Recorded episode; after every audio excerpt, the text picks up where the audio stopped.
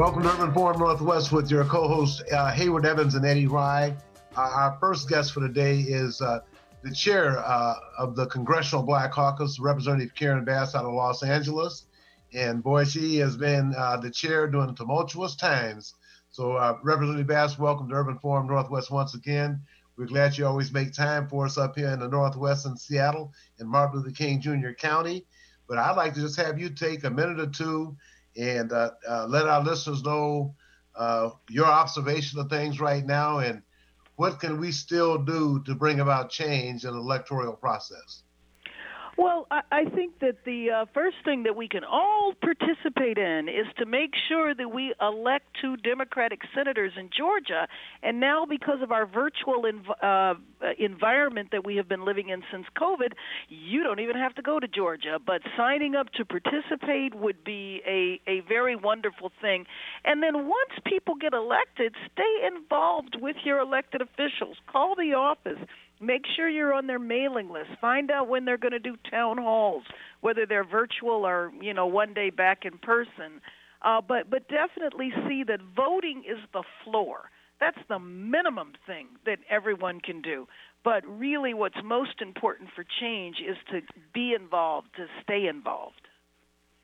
Now, uh, in terms of, uh, I guess, uh, we were expecting to win some more seats on the Democratic side. That didn't happen. And you just mentioned the key thing, which is Georgia, which would mean that both of those seats go to the, to the Democrats, uh, with Vice President Kamala Harris having the tiebreaker.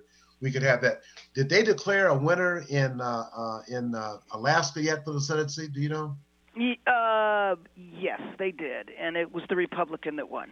Okay, okay, okay. So why don't why don't we talk a little bit about? Uh, and I know we're dealing with a different environment now with this COVID nineteen that's spread rapidly because uh, the person in the White House has not been asking people to do what they need to do to uh, to stay safe, and then uh, refuting science. But uh, what uh, is uh, the priorities right now? I mean, I know the I know that COVID nineteen is a priority for the Congressional Black Caucus, but what are some of the main issues that are being worked on? And with President Biden and Vice President Kamala Harris being in the White House, what can be done if the Republicans maintain control of the Senate?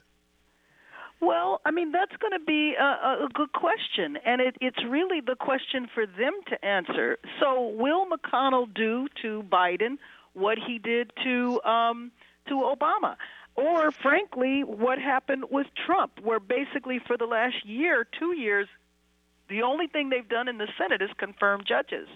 So when when a house when a party is in control of a house, even if it is just by one seat, it is the the concern is is that they control the institution, and so the rules, assignments, and all of that would be under McConnell. And so the question is: Is he going to be interested in governing, or is he going to be interested in pursuing long-term minority rule, which is their whole strategy of taking over the judiciary? Because they know that America is getting browner and browner and browner, and they've not been able to stop us through redistricting or voter suppression. But the way you can actually maintain minority rule in this country is by controlling the judiciary. And if they see themselves long term that one day the country is going to be majority minority, then tying up the courts is a way of taking over a branch of the government. So um, I am hoping that because Joe Biden was a member of the Senate for several decades, that he has a relationship with many of those Republican senators and served with them for years.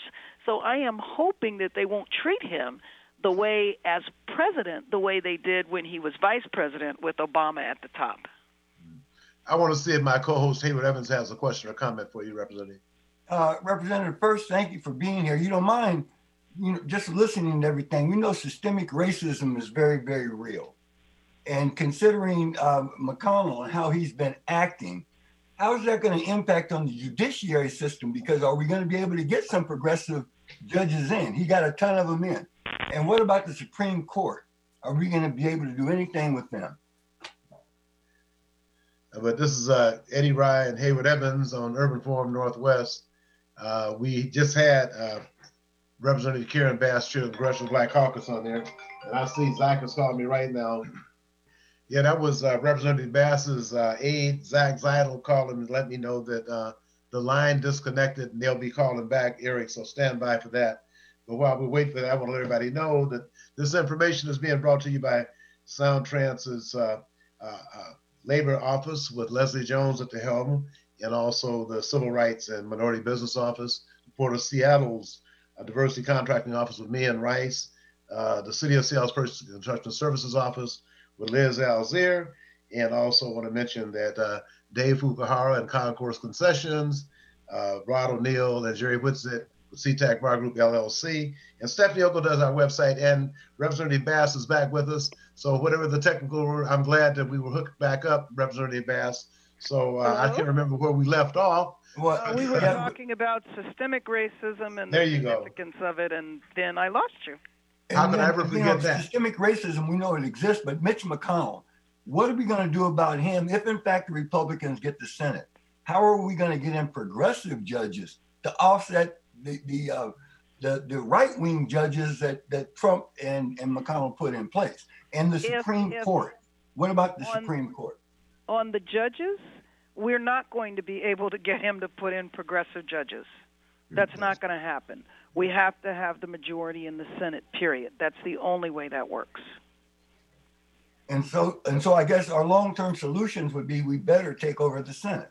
We have to take over the Senate in order to have our needs uh, addressed. There is no ifs, ands, or buts about that. We fell short this time.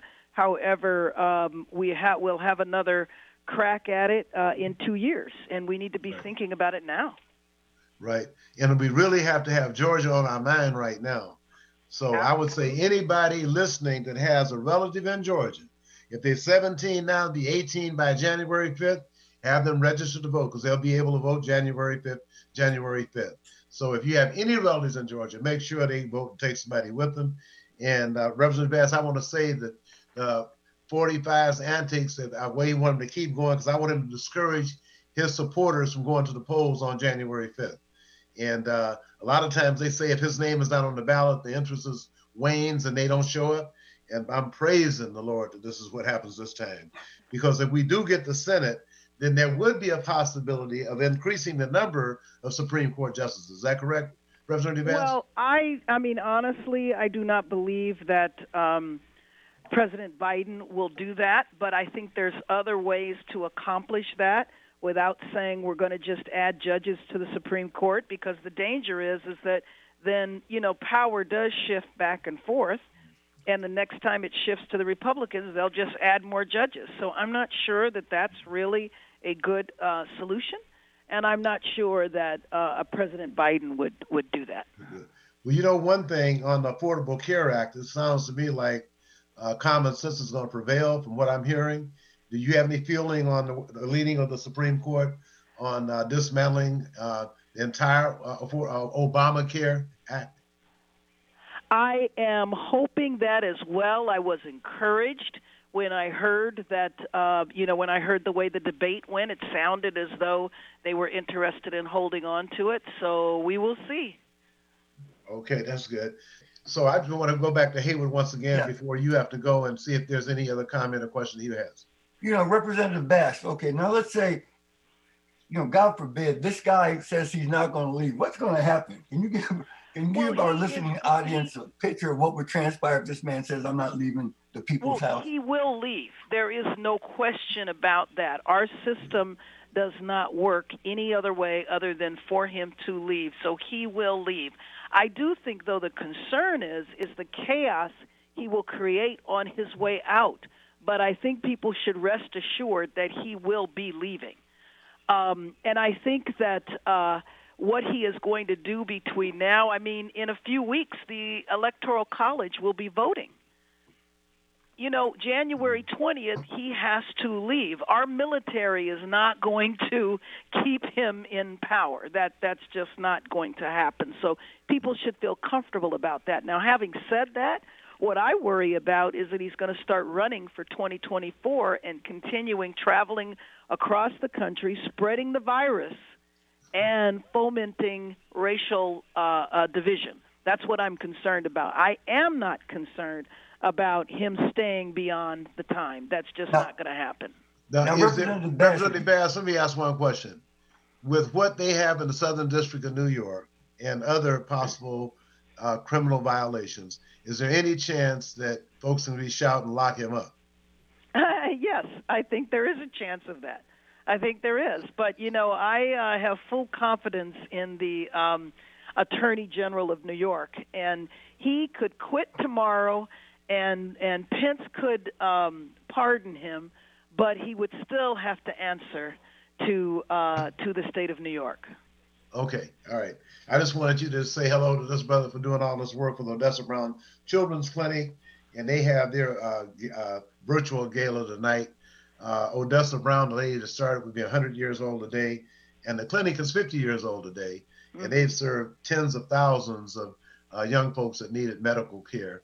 So, uh, and Lenny Wilkens has been, and his foundation has been, been stalwarts in the current clinic, and also uh, uh, uh, Coach Lenny Wilkens, are you on the line? I'm on the line, Eddie. Okay, uh, Representative Karen Wilkens. Bass, chair of the Congressional Black Caucus, is on with her. I was telling about all your good work. So, Representative Bass, there is Hall of Famer, coach, and, and player Lenny Wilkens. well, wonderful to meet you over the phone, and thank you so much for all that you do. Uh, really appreciate it. Well, let, let me tell you, anytime you can give back to the community, uh, you, you want to. And I was taught that at a very early age, uh, you know, and uh, when I came here, I met some wonderful people who took my wife and I uh, sort of like adopted us. Uh, one was by the name of Freddie Mae Gautier, and the other was Toby Burton. Two wonderful ladies in the community who really were pushing the Odessa Brown Children's Clinic. And uh, once I got involved with it, let me tell you something, it became my number one charity. Oh, that's great. That is great. Well, thank you for meeting you uh, over the phone, and thank you uh, for all that you do, Eddie. Okay, then, Representative Bass, we'll talk to you real soon. Okay. I got to talk to you about the, the position for the Secretary of Education, too. Uh, there's a person that's our superintendent that I need to give it the 411 on before uh, President Biden makes a decision on that. So thank you very Oh, much. All right. Mm, Bye. Okay. All right, Lenny Wilkens, you gave us part of the story. Now give us the rest. well, I, I tell you, Eddie, it's, it's nothing like the, the clinic, and uh, you know we uh, uh, the the um, uh, I'm trying to think of her name right now. Um, oh God, I'm, I'm, Lance I'm having a- Lavizzo? uh, yeah, yeah. Blanche Lavizzo was what a wonderful person, and you know we coined the phrase for her because it was healthcare with dignity, and she made young people feel like they were somebody, you know, and that they could do something, they could achieve something, and and that's what we want our young people to know is that uh, you know they can make a difference, okay. And, and that's why we need to speak up. We need to speak to one another, and we need to talk to each other. We always have to let us know that we can communicate with each other. We need to talk to each other, and uh, and then uh, after Blanche Lavizzo, uh, we were so blessed to get Ben Danielson, Dr. Ben Danielson, and he was another one. Uh, he made these young people feel important. You know, he had such passion for them. So when when you have something like that going in your community, and and believe me, you know a lot of people can't afford health care, but here uh, you got it at the clinic, irregardless of your ability to pay. You were going to get it. And Dr. Danielson took over for Blanche Lavizzo. Uh, we couldn't have been blessed more than to have people like that. And and it's people like you too who make people aware of what the community is doing, what it has to offer. Uh, I, I just uh, I've been very honored by it, and it, it's something I I do over a hundred times. Well, I want to let everybody know that uh, today, as I mentioned earlier to Representative Karen Bass, is Odessa Brown's 100th birthday and the clinic's 50th birthday. And that will be celebrated virtually today, November 12th at 6.30 p.m. And you can go to uh, events at seattlechildrens.org to receive a link to the event. or you can call 206 963 3894. So, uh, Lenny, we are going to have Micki Flowers on right of you. We are going to have Dr. Ben on as well. So they're going to be mm-hmm. on. But uh, this is going to be a very important event. I want to make sure that uh, everybody knows about it. So, Lenny, uh, you have done re- really well with the clinic on uh, on 22nd and Yesler, and now there's going to be a new facility built uh, at the Othello Station at Martin Luther King and Othello, called the Othello Station. Uh, and I understand you've raised a substantial amount of money and made commitments to have that building erected. What is the process and the progress right now of that facility? Well, it, it's uh, you know the shell of it is up. Uh, it will get finished. Uh, the, the commitment has been made to it, um, and it's going to be much bigger it'll be able to do more things. It'll be able to do some research, you know, and um, and uh, it will uh, be able to uh, house more. So it, it it's going to be exceptional, and uh, and it couldn't have been done without the people in the community and Micki Flowers and uh, you know Cynthia Huffman. All these people have contributed to it and and they need to be recognized, and uh, and we need to know that uh, it, it, it belongs to the community. I want to see if my co-host Hayward Evans have a question or comment for Hall of Famer coach and uh, the coach of the world champion 1979 Seattle Supersonics, Lenny Wilkens. Well, you know, my, my comment, and thank you for being here with us, Lenny, and thank you for all the work that you've done. I'd like to see Othello Street change to Lenny Wilkens Boulevard personally. Me personally, it'd have to be Lenny Wilkens Way South because he already got the street by the, the, the stadium is named for it. Oh, okay. Well, we can have Lenny. We can have Lenny Wilkens Way South. I think that's well, a darn good idea. Uh, yeah. You know, well, they they promised it, and uh, as soon as the arena is finished and completed, they're supposed to name that street Lenny Wilkens Way. And uh, listen, I'll be very proud of it. Uh, it uh, you know it's something that you know, our foundation wanted to get committed to, and the mayor has committed to it. So, so you know, hopefully, uh, uh, people when they see it, it, it'll bring memories of the Odessa Brown Clinic. Well, that that would be appropriate. What do you think? Are we going to get a basketball team back in, in any time in the near future? I would say that when the arena is finished and completed, you know they're going to have hockey. Well, hockey and basketball are very compatible and that it, it would be a natural thing to have basketball because we have a huge legacy here, and I don't think it'd be that difficult to do. And uh, we also have to make sure that whoever buys a team will allow Lenny Wilkens to coach two or three games so he can become the, the winningest coach in NBA history. That's what they did for Don Nelson down at Golden State. So the same thing got to happen here. They got to let you coach two or three games. You just have to win two to become the, the winningest coach, right? I hear you. I hear you, Eddie. All right, we're gonna go right for it. On, brother. You're well, Lenny, thank, hey man, th- thanks for all that you do, and we gonna, like I said, we got we got uh, the trifecta because we got Micki Flowers and ben, Dr. Ben coming up next. So thank you very okay. much, Lenny, and uh, I will tune in to uh, the Odessa Brown virtual event tonight, tonight, and people need to go to events at seattlechildrens.org to receive a link to the event. Starts at 6.30 tonight. Don't miss it. Support your community. Thank you very much, Lenny Wilkens. We appreciate you. Thank you, Eddie, and thank you for all you do as well. We all appreciate you, and I want you to know that. So thank you so much. Thank you, sir. All right, all Eric, right. we're going to take a quick break and come back with Micki Flowers. Hi, my name is Mian Rice, the Diversity and Contracting Director for the Port of Seattle. As a public agency, the Port of Seattle serves the community, and our investments should benefit everyone who lives and works here. The Port is committed to equity, diversity, and inclusion, and to leveling the playing field. That means continuing to open doors to contracting opportunities to all, especially women and minority owned and disadvantaged businesses. How can you participate? List your business in Vendor Connect, a database of contractors. Attend PortGen workshops to learn how to do business with the port. Learn more about contracting opportunities at portseattle.org. For more information on operating a concessions at Seattle Tacoma International Airport, visit lease.ctacshops.com Why sit in bumper to bumper traffic when you can hop on Link Light Rail and fly by the gridlock? It's a smoother, easier, stress free way to get where you want to go. Whether you're heading north to Capitol Hill and the University of Washington or south to Columbia City, Tukwila, and the airport, Link Light Rail will get you there quickly and safely. And if you have an ORCA card, even better. Just tap on the yellow card reader when you get on and listen for the beep to let you know your card has been accepted.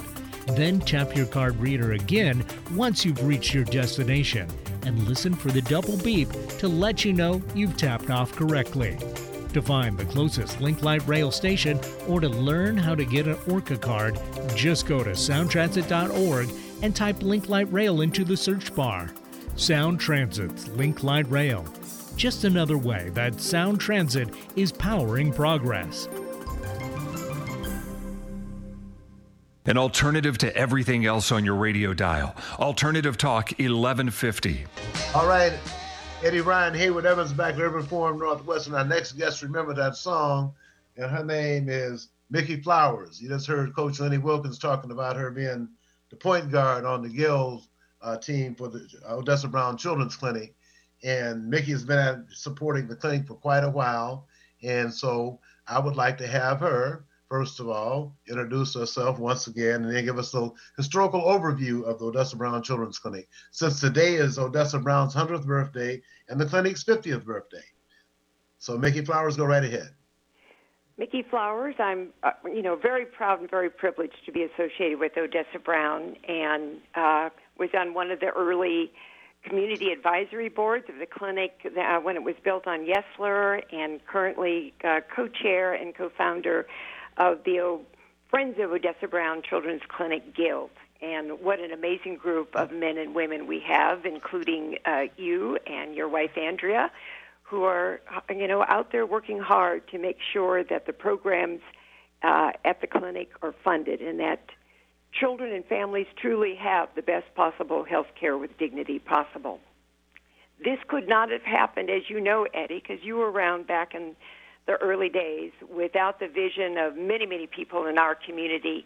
Uh, but tonight, in the virtual event that's celebrating the 50th anniversary and Odessa Brown's 100th birthday, we're going to put the spotlight on four remarkable women who many believe are the foundation for the clinic. Of course, starting with Odessa Brown herself, who was a very tenacious advocate for the clinic in those early days. She looked around her community and did not see health care for children. And she not only wanted that for her children, but all the people in the community. So she, along with community leaders and activists and local politicians, came together to put together a plan to provide children's health care services where none existed in the Central District. And then you had this remarkable trio of women Dr. Blanche Lavizzo, Elizabeth Thomas, and Toby Burton, who carried on uh, Odessa Brown's legacy after she passed away in 1969, because she actually passed away before the clinic opened. Uh, but because of her vision and her tenacity, the task force that came together to provide the clinic uh, voted unanimously to, to name it after her, and rightfully so. And then Dr. Blanche Lavizzo was the first African American female pediatrician in the area, so it made perfect sense that she would serve as the first medical director of OBCC. And Dr. Blanche, as many of us knew her, minted the motto for the clinic that exists today quality care with dignity.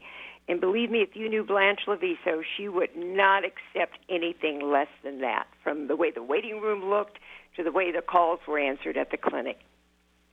After Blanche, uh, we, I, we're going to talk about Elizabeth Thomas, who many of us knew as Liz. She was the first African American to complete the pediatric nurse practitioner program at the University of Washington School of Nursing. And she became a nurse practitioner at OBCC. Uh, for 25 years, she worked at the clinic and she was a tireless advocate for children and families, uh, their well-being. She was also a mentor for many nurses and doctors, and the story goes that she, you know, mentored a lot of uh, practicing doctors, uh, including one you're going to hear from next. Uh, she was uh, a great role model for the wonderful Dr. Ben Danielson.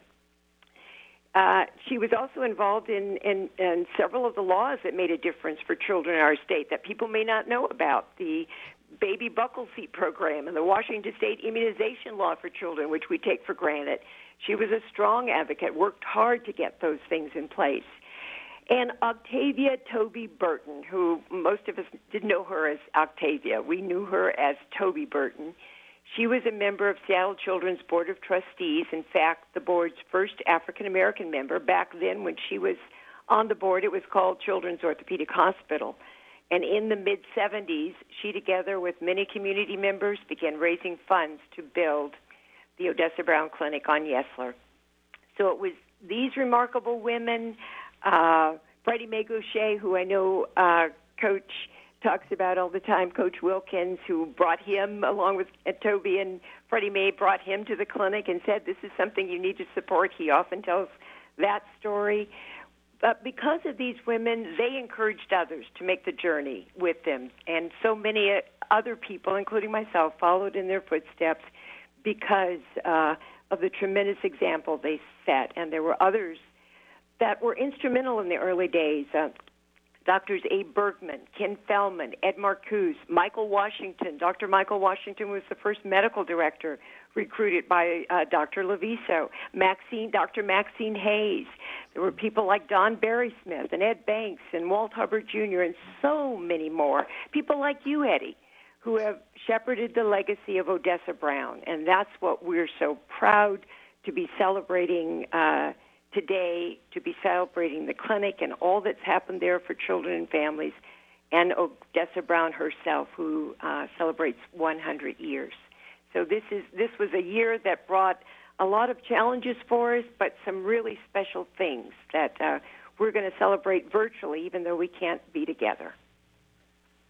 Now, uh, give us uh, listeners a little bit. I've, I've, given out the information for the uh, today at 6:30 p.m uh, the virtual event for the clinic's 50th birthday, Odessa Brown's 100th birthday, will be at ev- go to events at seattlechildrens.org to receive a link to the event, or you can call 206 963 3894 for information.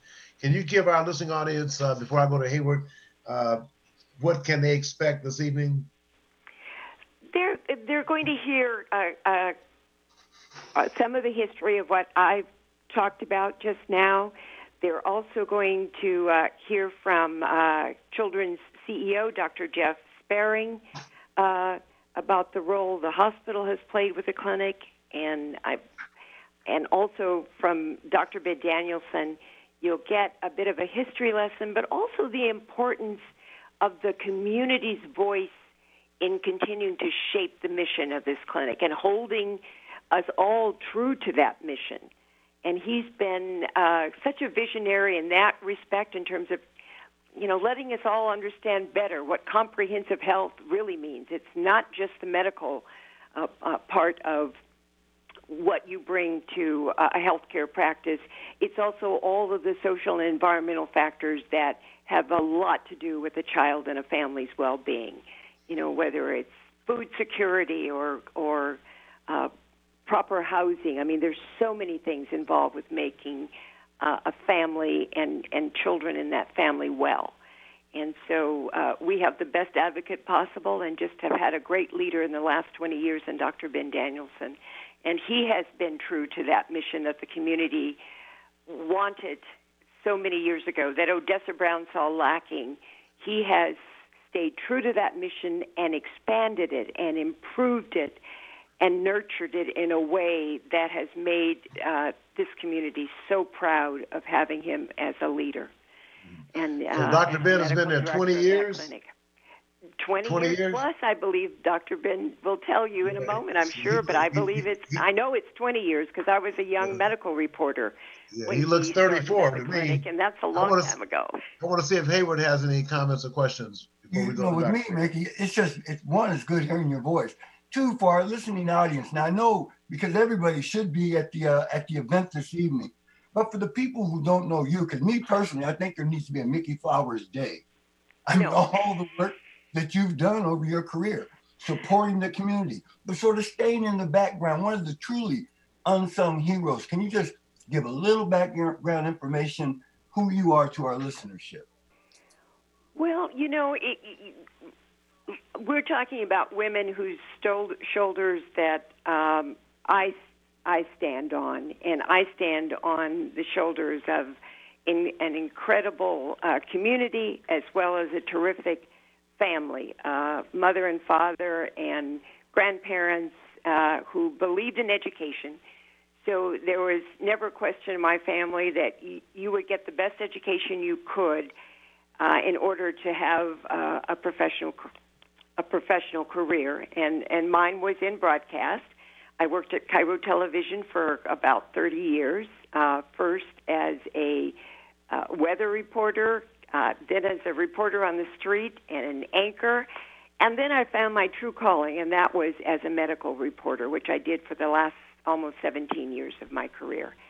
And that's how I, I think I began to really uh, understand uh, what it takes to have really good health care and to see what good health care practice means. And that's what we see at Odessa Brown. But, um, you know, I, I appreciate the, the accolades, but uh, it took a village for me to have the kind of career and the kind of community support I've always had. And uh, I, there are too many people uh, to thank uh, and to mention, uh, but I am the product of a community that supported me uh, as the first African American on air in the television market. And a trailblazer, a leader, just like I. And that's do why. We, uh, I want to check. See, do we have Dr. Ben on yet, Eric? Well, I was the first African American woman. I sh- woman, I should say. There was a there were a couple of great African American men who preceded me. John Ray, Martin Wyatt, Bob That's Hill. right. You know the, them. John Ray and, and Martin were used to be the tag team on Saturdays and Sundays on King TV. That's right. Yeah, That's yeah, right. Were, You're the, the, in black that anchor, group. the black anchors. And because okay. you were there, the door opened for me, Eddie. So Hey. and I know that, and a lot of us know that. Connie Thompson, another uh, colleague, we started about the same time, and uh, another a woman named Linda Wright Avery over at KING. So yes, we a lot of And people Steve doors Steve. Pool replaced Steve me as a, the, the host of Action Inner City when I was on KOMO for three years, funded by Model Cities. Did we get a Dr. Ben yet, Eric? Let, let me tell you a little bit while you're waiting for Dr. Go. Ben. Yeah, it- you know, I, one of the questions people have been asking is how is the construction of the new clinic on Othello Way going, where the uh, Othello light rail is, and that's intentional, so people will have easier access to the clinic because of transportation that's close by. And if people drive by the site today, they will see a fully constructed exterior. If you haven't been by a, a fellow and uh, Martin Luther King Way in a while, you'll be surprised. There's a fully constructed exterior exterior up now. The bottom two floors are going to be the clinic space. OBCC will sublease space to Tiny Tots Early Learning Center, and there will be five floors of rental units above the clinic. And construction on the interior space, if all goes well, uh, it, it, it will, it's starting this month and will be completed in 2021. And this will more than triple the space that OBCC currently occupies on Yesler.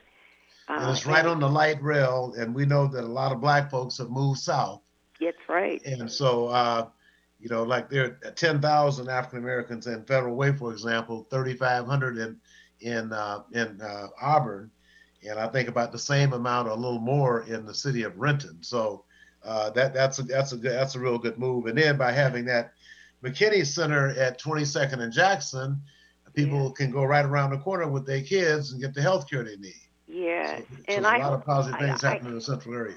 And you know, you know, we'll- have the Lenny Wilkens uh, Center there within the clinic, uh, an activity center. So, I mean, these are good things that we hope will provide uh, in even uh, better, not only access but health care for the for our community, particularly community that's uh, been moving farther and farther south.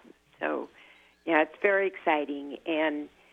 OBCC will see the first patients, we're hoping, on the site in early 2022.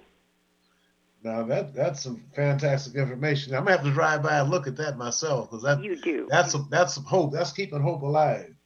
Yes, and you and people will see artwork on the. I don't know if the, all the artwork is up yet, but when the finish when the clinic is finished, you'll see some fabulous artwork by community artists on the building on the outside, and it'll be carried inside as well.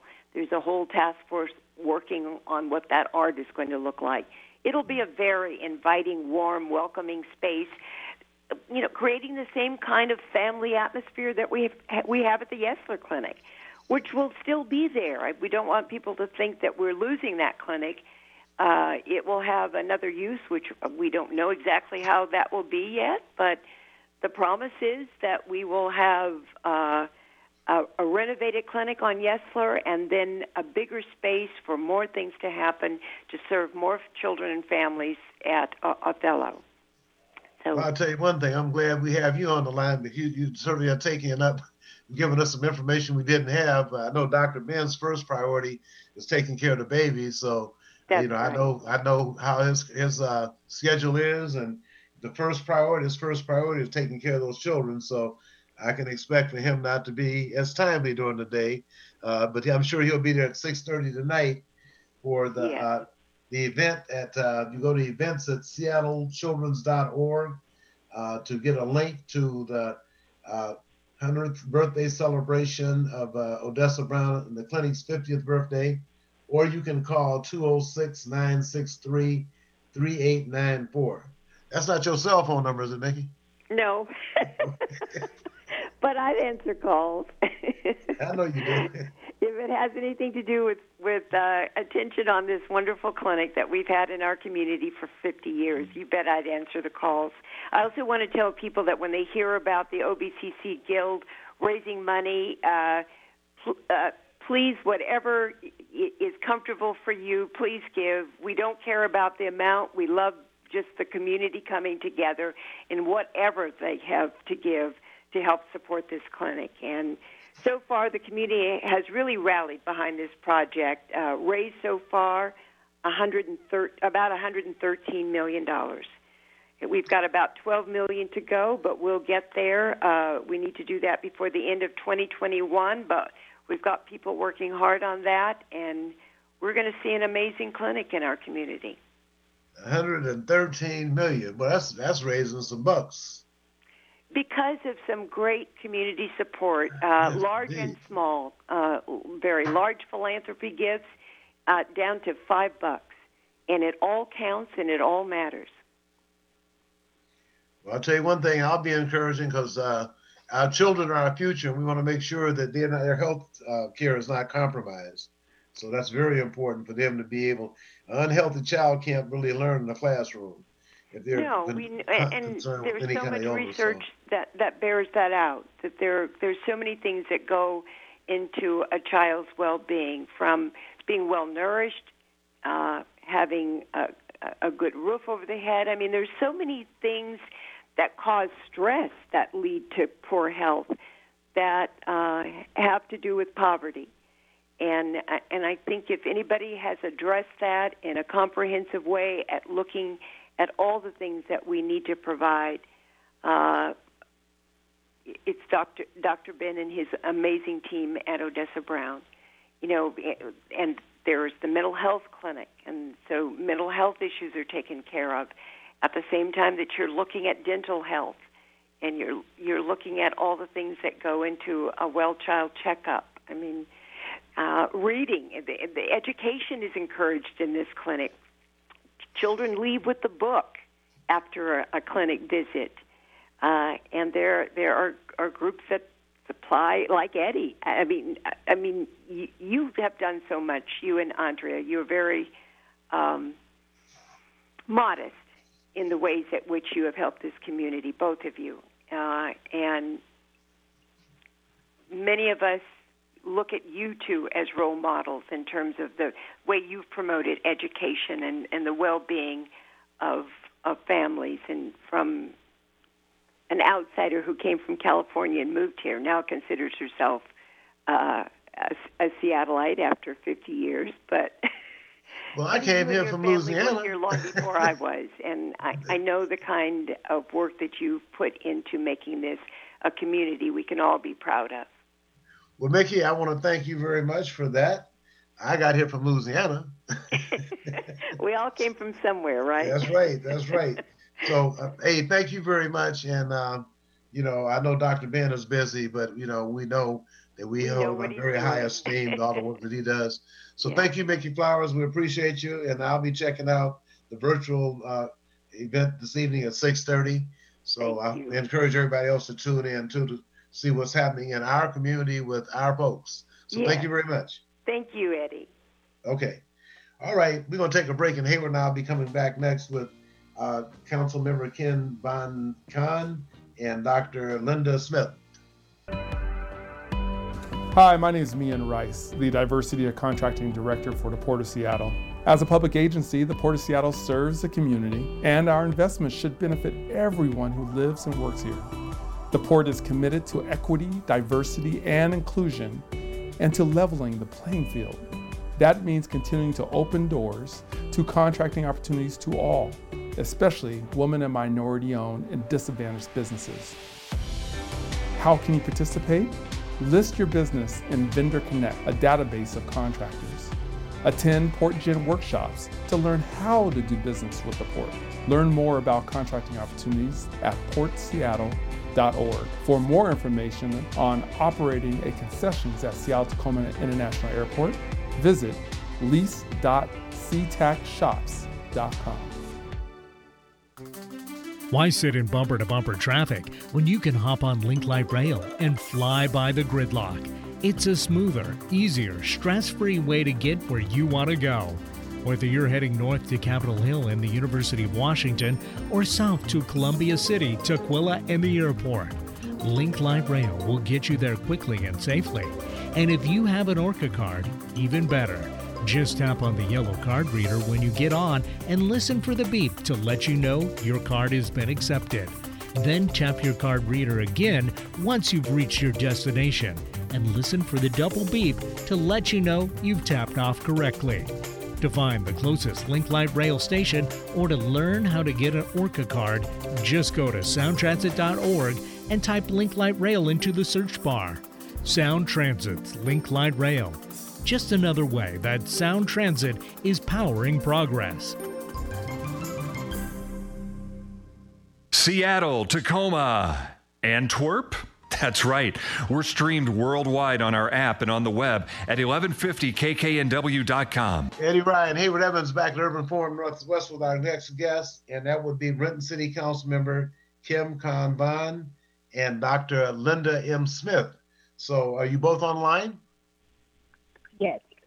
Uh, okay. Okay, well, let's start with Councilmember Kim, uh, with the Renton City Council attorney, I should say, attorney council member. So she is in business. We promote our businesses.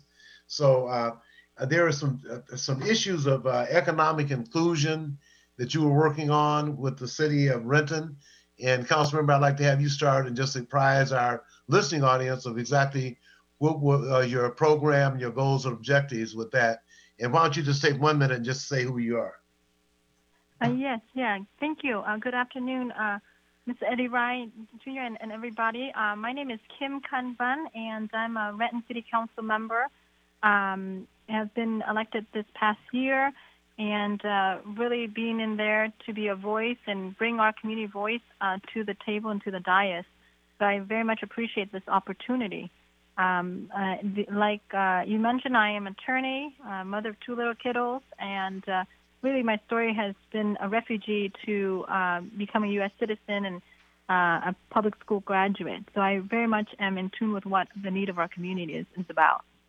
Um, just just a little bit about what we've been doing in Renton as a, a city. Of course, I can't speak on behalf of the council, but just on myself and the lens that I, I see it through is that the city has been trying uh, very best, uh, its very best to uh, be ahead of the curve, and I, I do believe in such that we have uh, worked uh, to provide inclusion and equity to our community. Um, and you know, for example, the landmark uh, historic and business plan that was passed recently this summer.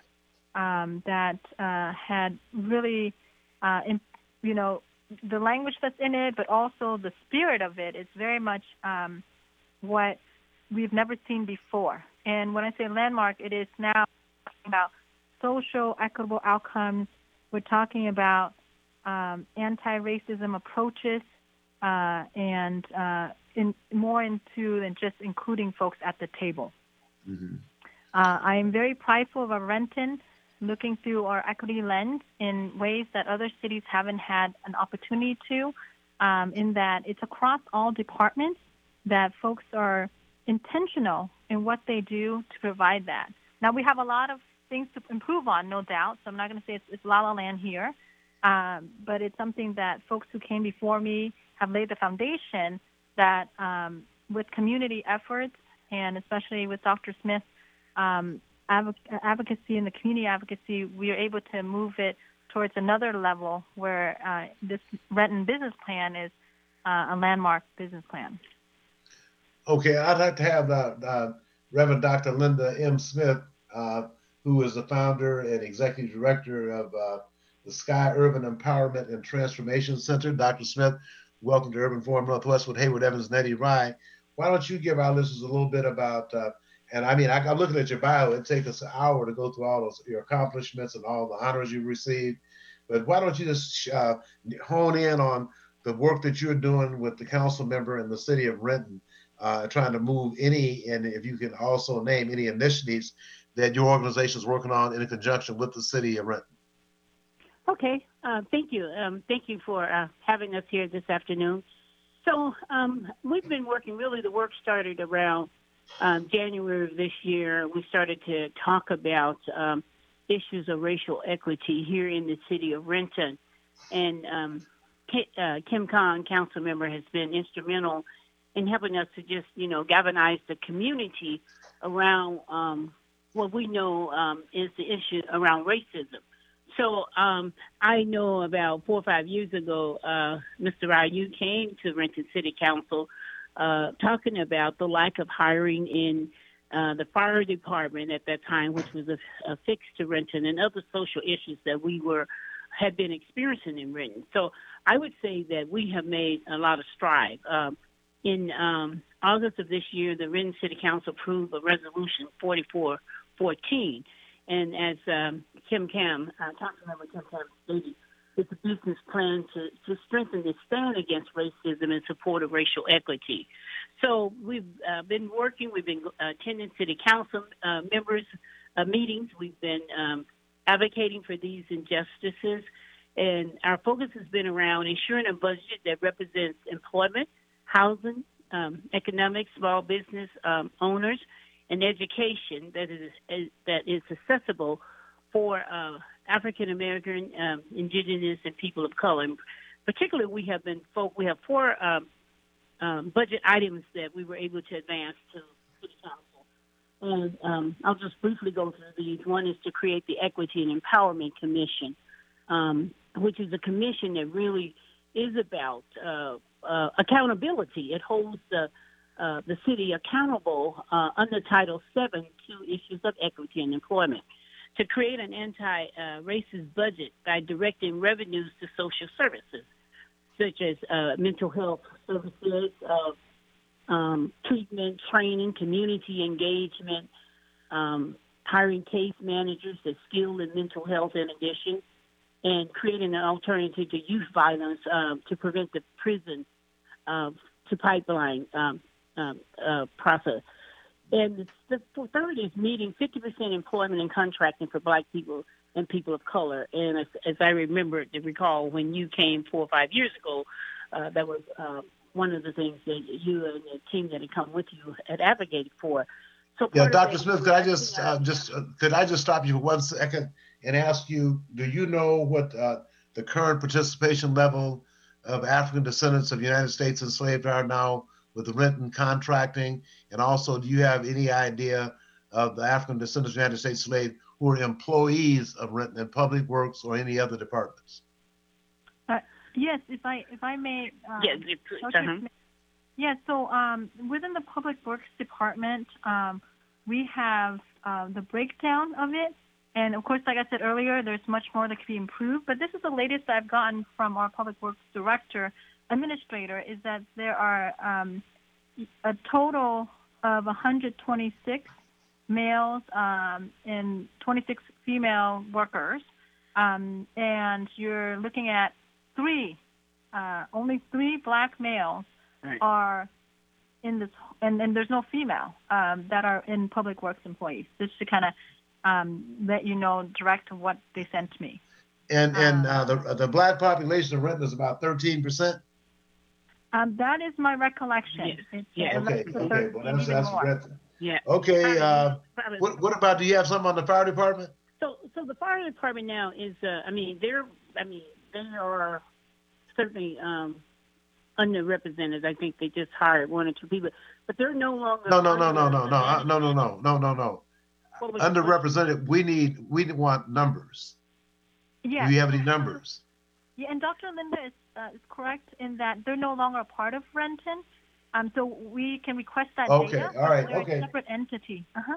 Right, Okay. right, right. We, yeah. I mean, so okay. So let me just just just wrap up my last the last issue is RISE, which is the Racial Investment to Secure Equity, and it's the uh, Community Inclusion American Dream to support eradicating social injustice, creating equity for blacks. And the program is to support black home ownership, black-owned business, targeted scholarship for education, alternative programs that deal specifically with violent pre- prevention and alternative careers and creating equity to right the historical wrongs that have been done to done in the black community. So those are the, the four uh, budget Right. demands that we're working and Yeah. advancing um, to become a reality.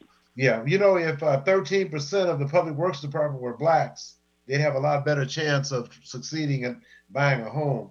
Do you have any information on the number of contracts that are uh, being awarded or that are currently in force with companies owned by African descendants of United States enslaved? Um, as far as the breakdown that we were given, uh, which I'll, gonna, I'm going to ask for follow up, um, the vendors breakdown um, is just really minority owned uh, and uh, disadvantaged business and women Yeah, owned. Uh, all that does, all that does is uh, that that does not see that. That's why we have to have a breakdown by ethnic Mhm. groups because of the fact if you only got three blacks out of 126 in public works, then I, I yeah I don't I'm uh, I'm really afraid of what you might have in terms of black-owned uh, uh, firms. I'm speak, speaking specifically about African descendants of the United States enslaved. The folks that's been here for years. You know what? I'm going to have to have. I, I want both of you guys to come back because I, you know, this is going to. Uh, it's an intriguing conversation, and I want to make sure uh, Hayward Evans and Eddie Rye's listening audience are getting correct and accurate information. So I really want to come back, and I really appreciate, uh, uh, Councilmember, I appreciate you stepping up to the plate uh, and, and doing what you're doing. And, and Reverend Dr. Linda M. Smith, uh, you've done so much stuff; it's just unreal. So I have, I have faith and hope in you because I see that you've been accomplishing quite a bit already. But I would like to have you guys come back so we can have more lengthy conversation. We just Okay. don't have the time today. And this Okay. here is like at least a 20 or 25 minute more conversation. So if you guys agree that you can come back within the next couple of weeks, would that be possible? Oh, Yeah. that would be um, great. Yeah. Yeah, Yeah. and yeah. I'll definitely try to get those data for you. And Okay. you're right. And then the, the other email you sent me, Councilmember, it did not, that didn't come through. So uh, with the information. Yeah, I'll go ahead and. But read- anyway, so uh, you'll have some more information too. And I, I would really, I would like to have the program once you receive the information, then we can talk and share something uh, uh, more accurate with our listening audience. We don't like to put out guess, guess, guesses and guesstimates. We like to give the, re- the real deal information. So I want to thank both of you guys for the information. And council member, as soon as you get that information, get it to me, and we'll schedule a time for you and uh, Dr. Linda, uh, Reverend Dr. Linda M. Smith to come back on. So, Dr. Smith, it was nice meeting you over the phone. Hope to see you in person real soon. I say that about a lot of people with this COVID 19 because I'm missing people. All right, our time is up. So, thank you very much for today. And get back to me, council member, so we can reschedule. Thank you.